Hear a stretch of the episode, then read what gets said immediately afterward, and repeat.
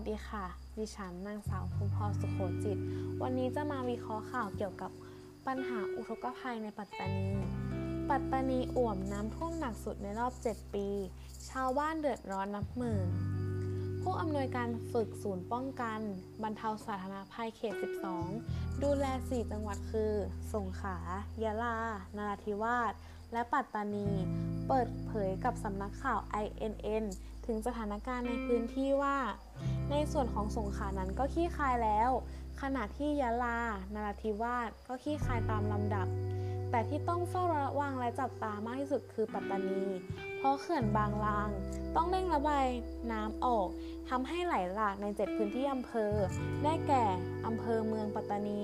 อำเภอแม่ลานอำเภอสายบุรีอำเภอหนองจิกอำเภอกระเพาะอำเภอไม้แก่นและอำเภอยะลังประชาชนได้รับผลกระทบเกือบ หนึ่งหมื่น หมู่บ้านและคาดว่าระดับน้ำจะเพิ่มขึ้นและต้องใช้เวลาประมาณห้าวันระดับน้ำถึงจะลดลงซึ่งทุกหน่วยงานได้ส่งกำลังพลเครื่องมือเรือยางลำเลียงประชาชนและเครื่องทำน้ำสะอาดลงพื้นที่เป็นการเร่งด่วนอย่างไรก็ตามอุทกภัยครั้งนี้หลักๆเกิดจากการที่ฝนตกหนักมากที่สุดในรอบเจ็ดปีซึ่งเป็นไปตามปรากฏการณ์ตามธรรมชาติแรงกระทบที่เกิดขึ้นก็คือคนที่อาศัยอยู่ในจังหวัดปัตตานีจะใช้ชีวิตอย่างยากลำบากเนื่องจากน้ำท่วมน้ำหนักจากสถานการณ์ดังกล่าวทำให้เกิดปัญหาทางด้านต่างๆในจังหวัดปัตตานีเช่นปัญหาอุปโภคบริโภคการคมนาคมรวมถึงโรคที่มาจากน้ำความขัดแย้งเป็นความขัดแย้งระหว่างคนกับธรรมชาติกล่าวคือการเกิดน้ำท่วมในจังหวัดปัตตานีส่งผลทำให้ชาวปัตตานีใช้ชีวิตอย่างยากลำบากอารมณ์ของข่าวนี้จะมีความผ่อนคลายเนื่องจากมีการระบายน้ำส่งผลให้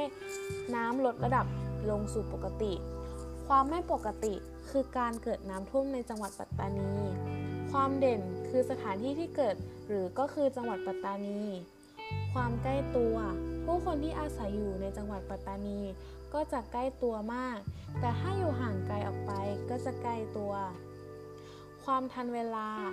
ไม่ปรากฏเนื่องจากในข่าวไม่ได้บอกวันเวลาที่แถลงไว้ประโยชน์ผู้คนจะได้หลีกเลี่ยงการเดินทางไปในที่เกิดเหตุคุณค่าทางการศึกษาควรศึกษาสาเหตุของการเกิดเหตุดังกล่าวเพื่อที่จะได้วางมาตรการการป้องกันและการแก้ไขให้กลับสู่สภาวะปกติขอบคุณค่ะ